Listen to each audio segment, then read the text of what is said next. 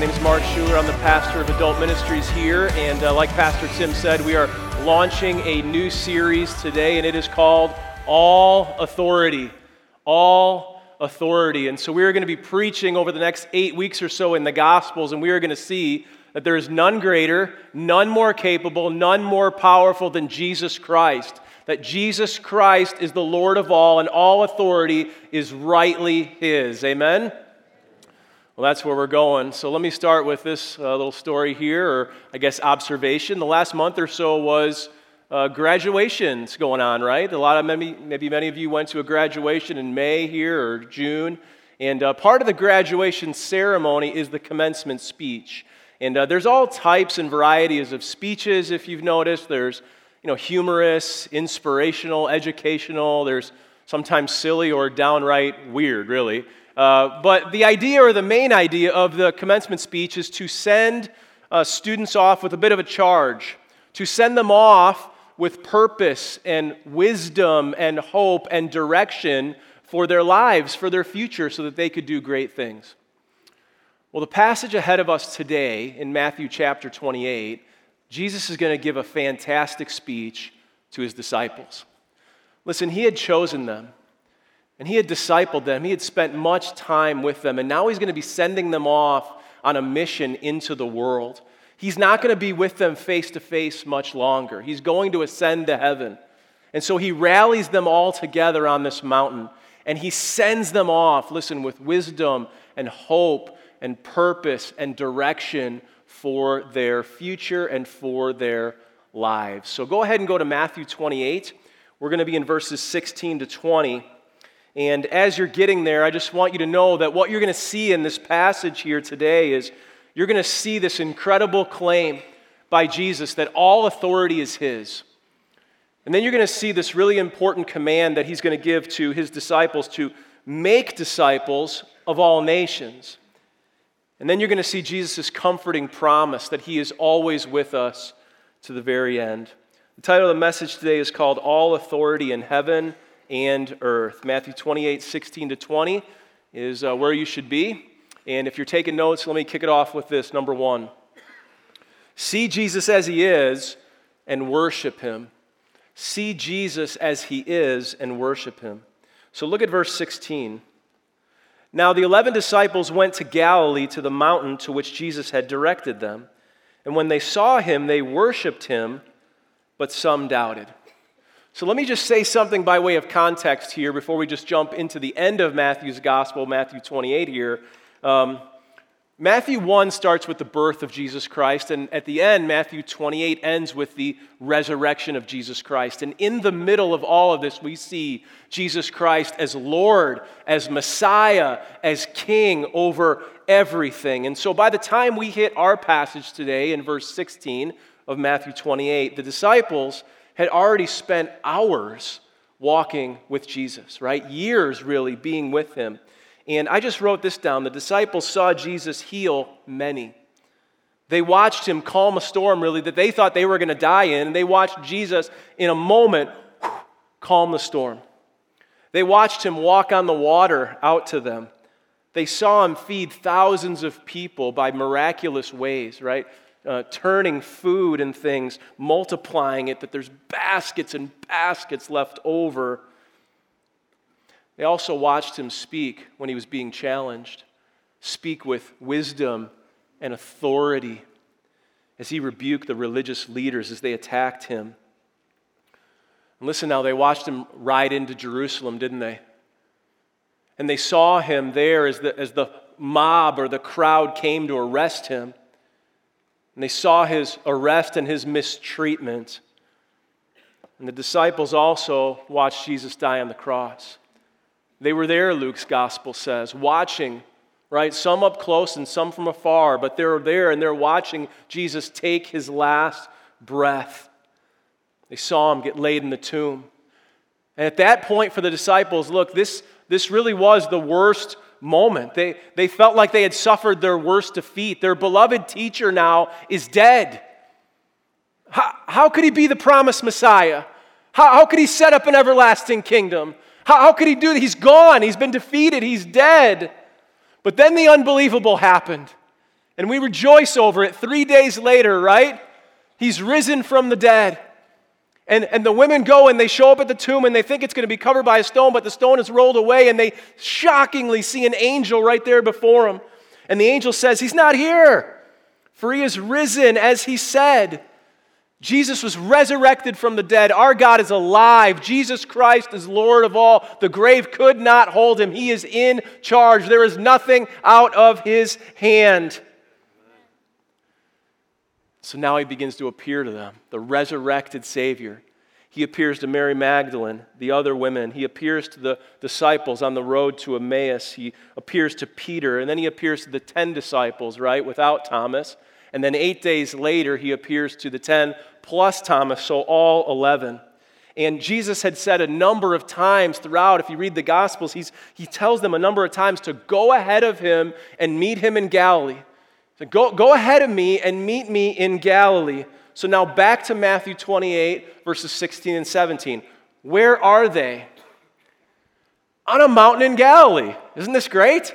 They're on a mountain in Galilee. And so verse 16 says, Now the 11 disciples went to Galilee to the mountain to which Jesus had directed them. This is purposeful. And when they saw him, they worshiped, but some doubted. We're going to get to that. All 11 disciples are there, right? Judas is no longer, so you got the 11 disciples, and they're there on the mountain in Galilee. And this is sometime, church, before the ascension of Jesus Christ. This is not connected to it. So the ascension of Christ was 40 days after his resurrection, and that is going to happen uh, it did happen near Jerusalem on the Mount of Olives, okay? And we don't know the exact time. So this is on a mountain in Galilee, and this is maybe a week or two before. Where, like I said, we're not really sure, but not connected with the ascension. This is a different time. And so they are all there, the 11 disciples. They go to the mountain. Jesus had directed them there. Verse 17 tells us this now. And when they saw him, and you can imagine, right? There he is. They see him. And when they saw him, they worshiped him, but some doubted. They see Jesus again. The resurrected Christ, the Messiah, God Almighty is right there. They can see him. He's right before their eyes. He's there. And it, says that they saw him, and it says that they worshiped him. Everybody say, Yes. But some doubted. Everybody say, No. so close, right? Interesting. Interesting. Some got it right, some got it wrong. And so, it's really, we do need to talk about this, right? This is something that I was studying this week is like, what does this mean that some doubted? It says that they worshiped him, but some doubted. I love the honesty of the Bible, right? God tells it like it is. And here they see Jesus Christ and they worship, but some in their hearts are doubting. I think it is important to know that this is not like a total rejection of Jesus Christ. Like, you're a fake. You're, you're not the Savior. We're not following anymore. We're done with you. It's not like that. The idea here uh, of doubt in the, uh, really churches in the normal sense. Um, let's say it this way they were unsure. They wanted a little bit more convincing. They're like, what in the world is happening? So this is not like outright rejection, but just give us a little bit more proof. In fact, the word doubt, you can write this down. A little definition here. The word doubt means to be of two minds. So you can kind of see it there, right? Little doubt, little faith. It's to be of two minds. Another way to say it would be uh, to waver or to hesitate. A little bit of waver, a little bit of hesitate, to be of two minds. They, they all wanted to believe, but some were struggling with doubt. They had a little bit less faith. They wanted a little bit more proof. That's the scene. So, back in 1997, I got to meet John Elway. And for you non sports fans, John Elway uh, was the quarterback of the Denver Broncos, two time Super Bowl winner, and uh, elected to the Pro Football Hall of Fame. And uh, what happened was my sister was working at a restaurant, kind of in a hotel in Naperville. And she called me one day and she's like, Mark, they had this big celebrity sports golf outing down the road and they're all here at the restaurant now hanging out. I can get you in here if you want to come over. I mean, Jim McMahon's here, and Mario Lemieux's here, and Mark, uh, John Elway's here. Do, do, you want to come over? I can get you in. Uh, let me think about it. Yeah, I want to, want to come. So uh, I'll be there in 30 minutes. So I get there and uh, walk into the restaurant. I go over by my sister and I'm looking, and, and literally just a few feet away is John Elway, and he's standing there talking to some of his sports star friends, I guess. And I don't want to just walk over and say something stupid, so I do what any sports fan would do. I waited till he got up and went to the bathroom, and I followed him in. so I follow him in the bathroom, and I'm kind of pretending to wash my hands. And uh, then I go out and I stand by the door. I'm not a total creep. So I'm standing outside by the door, and, and he comes out, and I kind of step in front of him, and I was like, John Elway, it's so great to meet you. I'm a big fan and uh, love the Denver Broncos. And so he, I got to say, couldn't have been more gracious. He shook my hand, and we talked for a moment, and he was excited to hear that there was somebody that actually was a fan of his in the Chicago area. And uh, I said, Good luck, and he went off, and it was a great moment for me, and John Elway maybe, but for me. now, here's the thing what if after meeting him, I walked back to my sister and I was like, hey, thanks so much for letting me in. This was great, but I just want you to know, I, I don't really think that's John Elway. Like, I just don't think it's him. Like, yeah, I, I, looked him in the eye. It looks like the same guy as on TV, and I recognized the voice, and I shook his gigantic hand, and we talked about football. We talked about the Broncos. We talked about him being a quarterback, but I just need a little bit more proof. I'm going to go over and ask him to see his driver's license, or at least give me a football. I'm going to have him throw a five yard out or a curl or something. I just have to know. I need a little more proof. It'd be ridiculous. That's kind of what's going on here on this mountain in Galilee with the disciples. Jesus is standing right there before them. They can see him with their own eyes. They're looking right at him. And you can imagine the excitement, the hope, the adoration of the disciples. They worshiped him. Of course, he's God Almighty, and they're worshiping, but some of them wanted a little more evidence. Some doubted.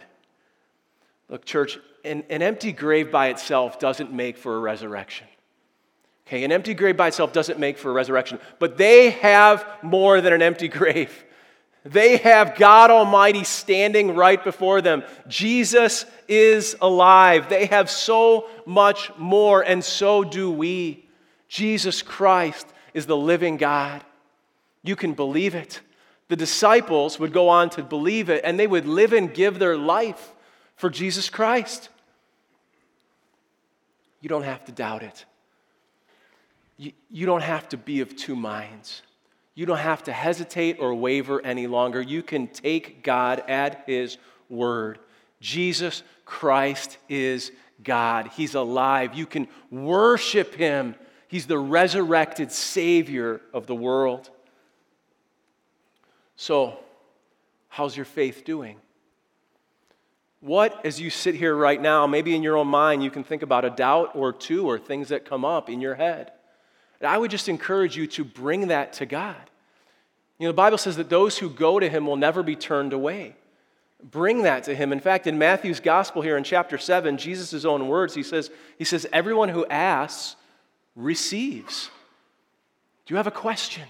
Do you want to know? Come to me. Everyone who asks receives. He goes on to say, eh, The one who seeks me will surely find me.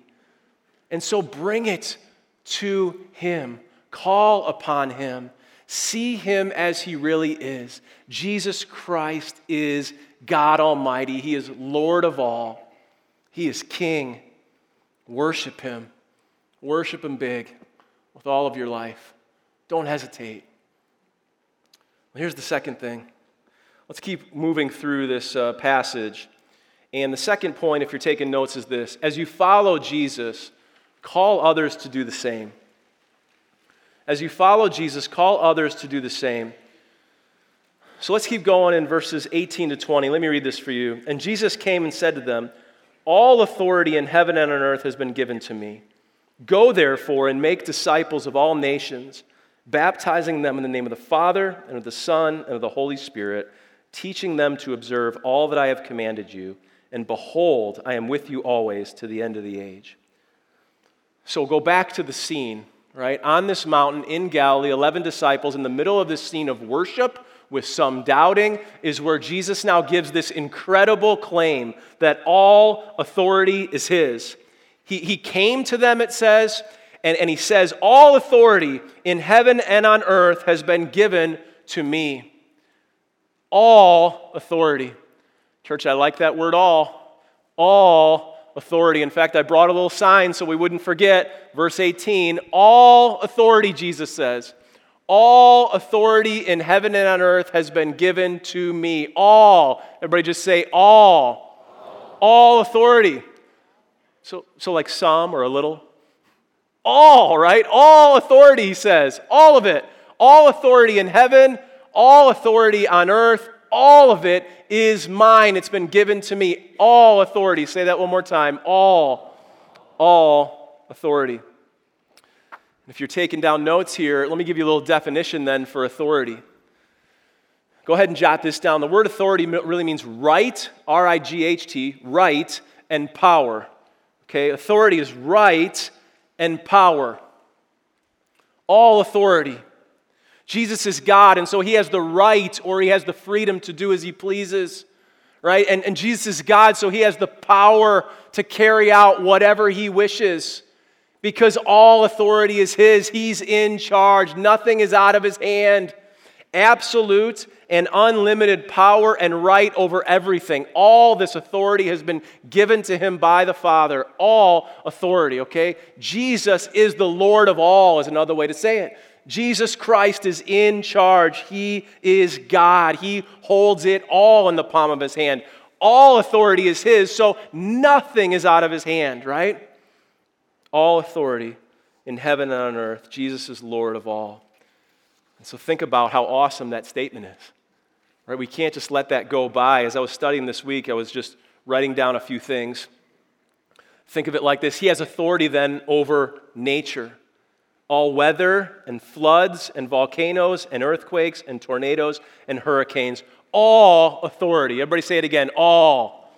All authority. He has authority over all planets, moons, stars, light, energy, motion, time. He has authority over all disease. All authority. I wrote this down. When Jesus speaks, the blind see, the lame walk, the lepers are healed, disease is gone. All authority. He has authority over Satan. He has authority over all demons. He has authority over all angels. All of it. He has authority over all animals, right?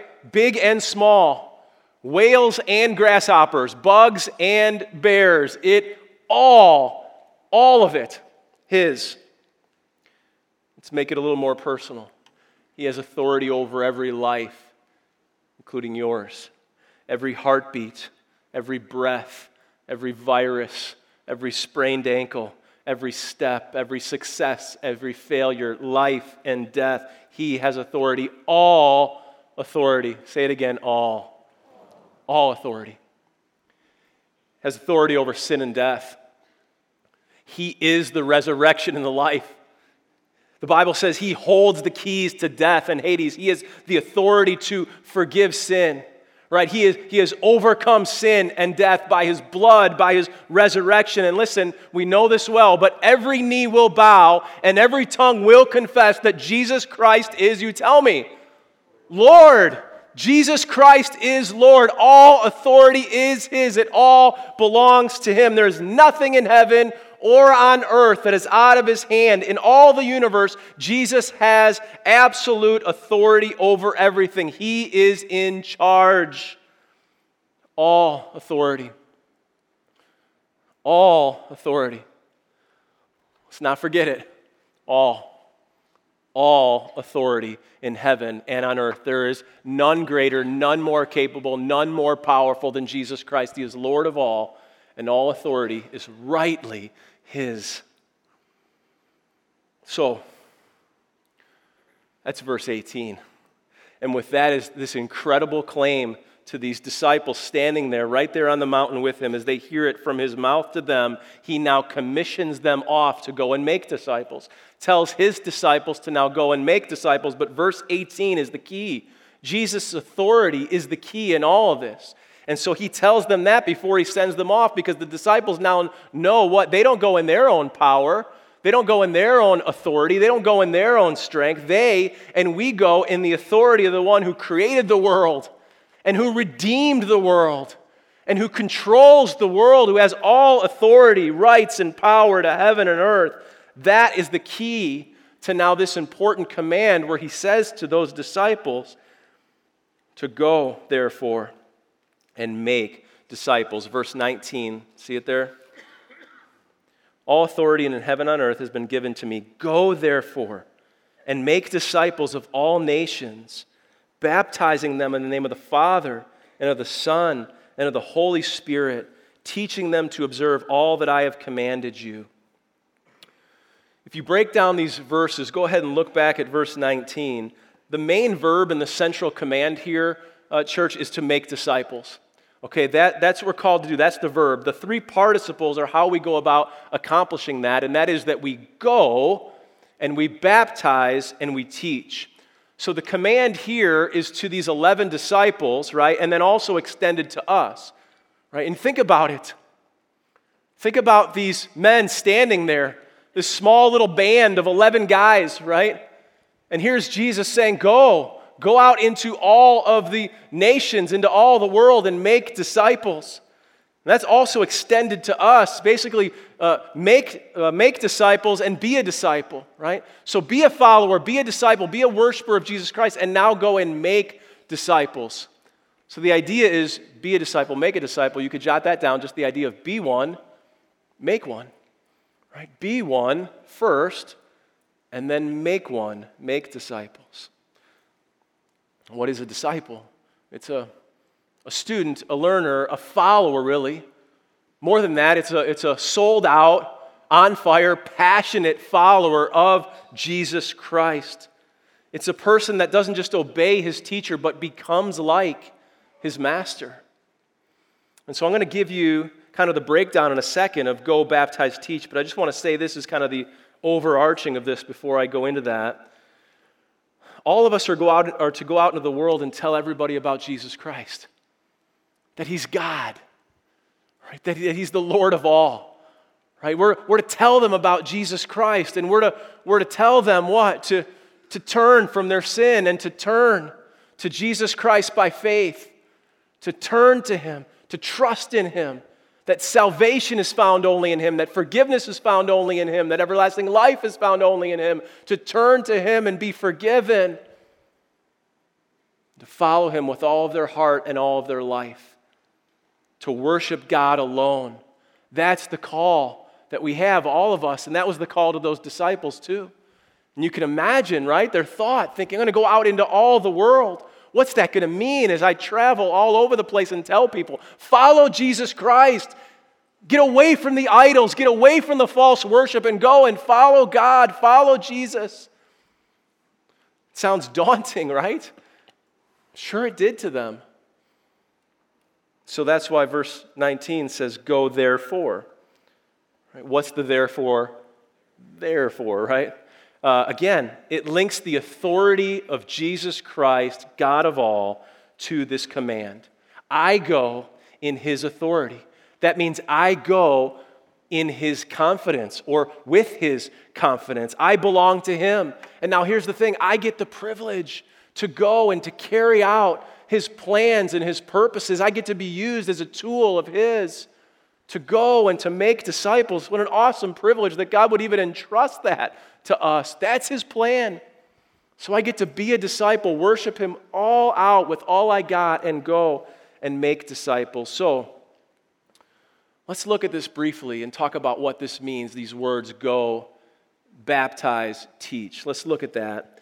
And uh, the first thing there is you're looking at it, it says in verse 19, Go therefore, go therefore and make disciples. There's the command of all nations. So the word go, the word really implies here while you are going. All right, so go kind of means while you're going. The idea is that we're not supposed to wait for the world to come to our doors. We're supposed to go out into the world and to make disciples. And look, here's the thing for, for some, you know, that may mean traveling across, you know, borders and, and oceans.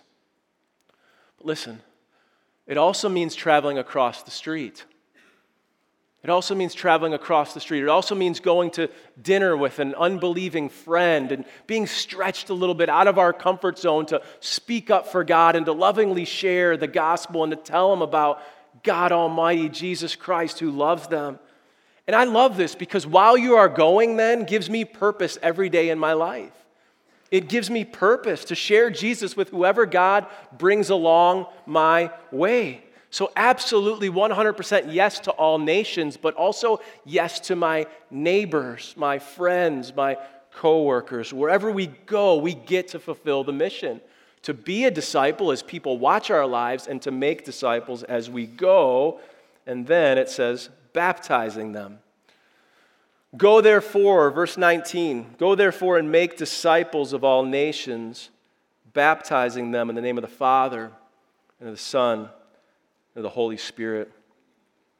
So I'm to go while I'm going, wherever I go, and now it says I'm to be baptizing them. So the word uh, baptism is closely associated with a decision of faith.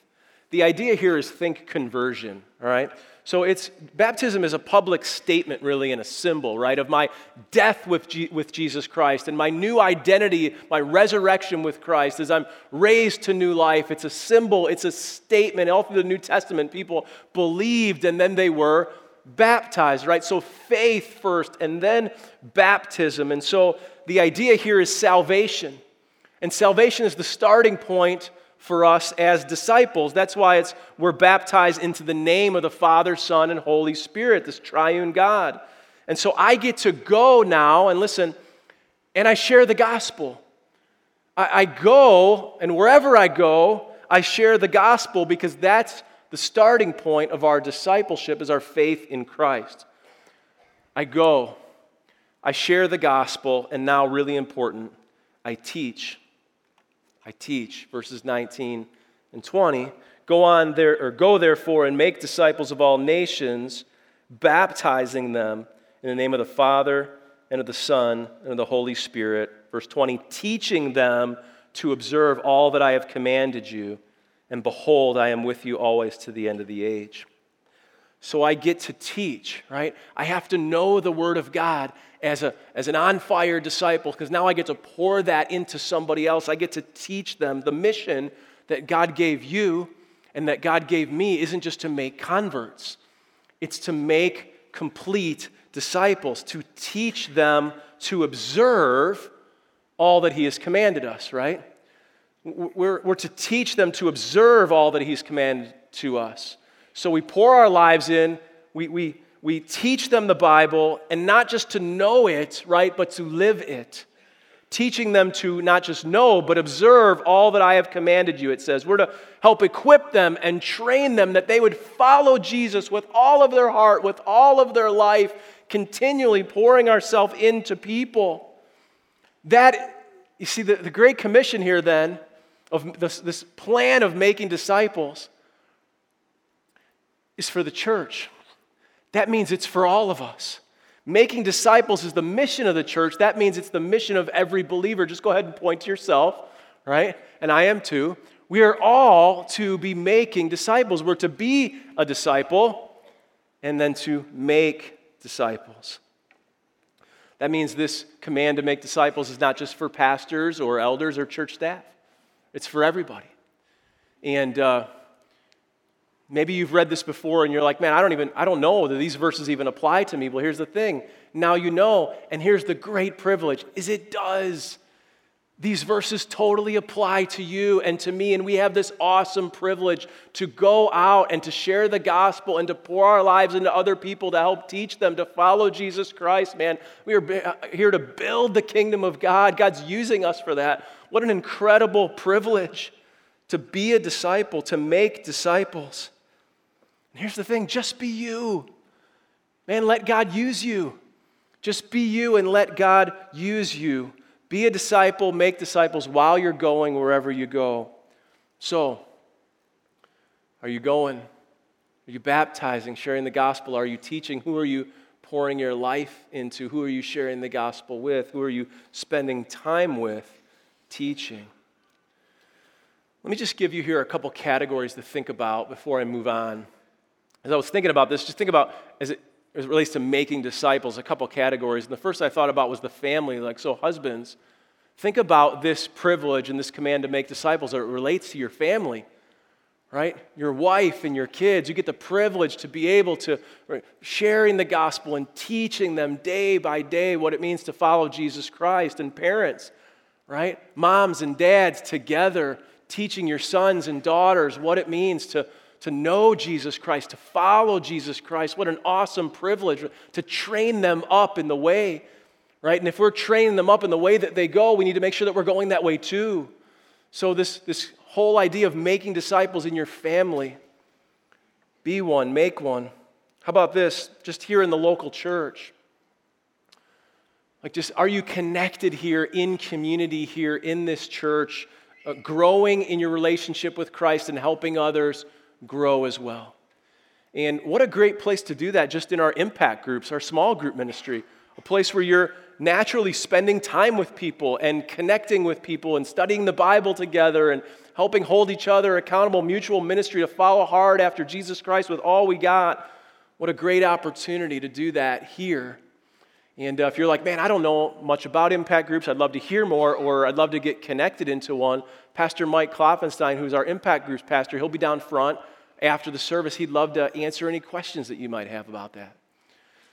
So, families and church, and then the other thing I wrote down was just this area of just everyday life right? Family, extended family, friends, neighbors, coworkers. Just think about ways to be intentional today, wherever God has you, wherever He's placed you, letting Him use you just in the everyday, normal circumstances of life. And look, as we go about making disciples, you may be sitting here today and you may be thinking to yourself, like, I'm, it's kind of a little bit intimidating, Mark, to hear. Like, I don't, like, I don't know. Like, what am I supposed to do? And what if I don't know enough? And look, I'm not perfect. Well, here's the thing I'm not either. And neither were those 11 disciples, right? Here's the thing if you know Jesus Christ, then you have something to offer. And I just wrote this down. Like, the whole idea of this passage, guys, is this you have God's power, you have God's authority, you have God's mission, you have God's word. And listen, this is so amazing as we get to verse 20. You have God's presence to go about doing this. That's the comforting promise that's attached to this command to make disciples as we go in his authority and with his presence. Look at verse 20. Let me read into that. He says, Jesus comes to them. You can get the picture of them on the mountain, and he says, All authority in heaven and on earth has been given to me. Go, therefore, and make disciples of all nations, baptizing them in the name of the Father and of the Son and of the Holy Spirit teaching them to observe all that I have commanded you. And behold, I am with you always to the end of the age. Think of how comforting this is. He's like, Behold, check it out. I'm always going to be with you. Just circle that always to the end. Always is the promise to the end. There will never be a moment in your life, not a second, that I am not with you. He's saying, always, always to the very end. As you go and you make disciples wherever you go, however hard it may get, some of these men would give their lives for Jesus Christ, right? But he says, I will be with you always to the end. Don't ever doubt it. I'm with you. I love Matthew's gospel. And I love how Matthew bookends this idea here of a personal, almighty, relational God. You know, as he begins in chapter 1, verse 23, Matthew's gospel in chapter 1, he says, he says, The virgin shall conceive and bear a son, and they shall call his name Emmanuel, which means God with us. Right, chapter 1. If you go to the end now of Matthew, Matthew 28 20, his final statement records Jesus' words, where Jesus says, Behold, I am with you always to the end of the age. God with us I'm with you always to the very end. So as you follow Jesus Christ, as you worship Him in a mighty way, call others to do the same. And as you do that, know that you're going in with His command, in His power, with His authority, and with His presence. He will be with you always. So let me close with this story before we turn to a time of communion together today. But uh, John G. Paton was born in 1824 in Scotland, and he was a missionary. And he was a missionary to a chain of islands in the South Pacific in the kind of the 1850s and 1860s time frame. And in his autobiography, over and over, you read about his faith sustaining him in really just terrifying and frightening times. One of the most powerful paragraphs in his autobiography describes his experience of hiding in a tree, actually. He's hiding in a tree at the mercy of an unreliable chief, and there's hundreds of angry natives hunting him for his life. And what he experienced there, he says, was the deepest source of his joy and his courage as he reflected on, remembered, celebrated, and believed Matthew 28 20 that God would be with him always to the end of the age. And so in his autobiography on page 20, he says, I climbed into the tree that day and was left there alone in the bush. The hours I spent there live all before me as if it were but of yesterday. I heard the frequent discharging of muskets and the yells of the savages. Yet I sat there among the branches as safe as in the arms of Jesus. Never in all my sorrows did my Lord draw nearer to me and speak more soothingly in my soul than when the moonlight flickered among those chestnut leaves and the night air played on my throbbing brow as I told all my heart to Jesus. Alone, yet not alone. Alone, yet not alone. If it be to glorify my God, I will not grudge to spend many nights alone in such a tree, to feel again my Savior's presence, to enjoy his consoling fellowship. And then he gives this charge at the end. He says, If you are all alone, all alone in the midnight, in the tree, in the very embrace of death itself, know this that you have a friend that will never, ever fail you. Alone, church, yet never alone, right? Alone, yet never alone. Be a disciple of Jesus Christ. Worship Him with all of your heart and life, and go and tell others to do the same. And as you go, you're going in His authority and with His power and with His presence as He promises to be with you always to the very end. Jesus Christ, Lord of all, all authority is His. Amen.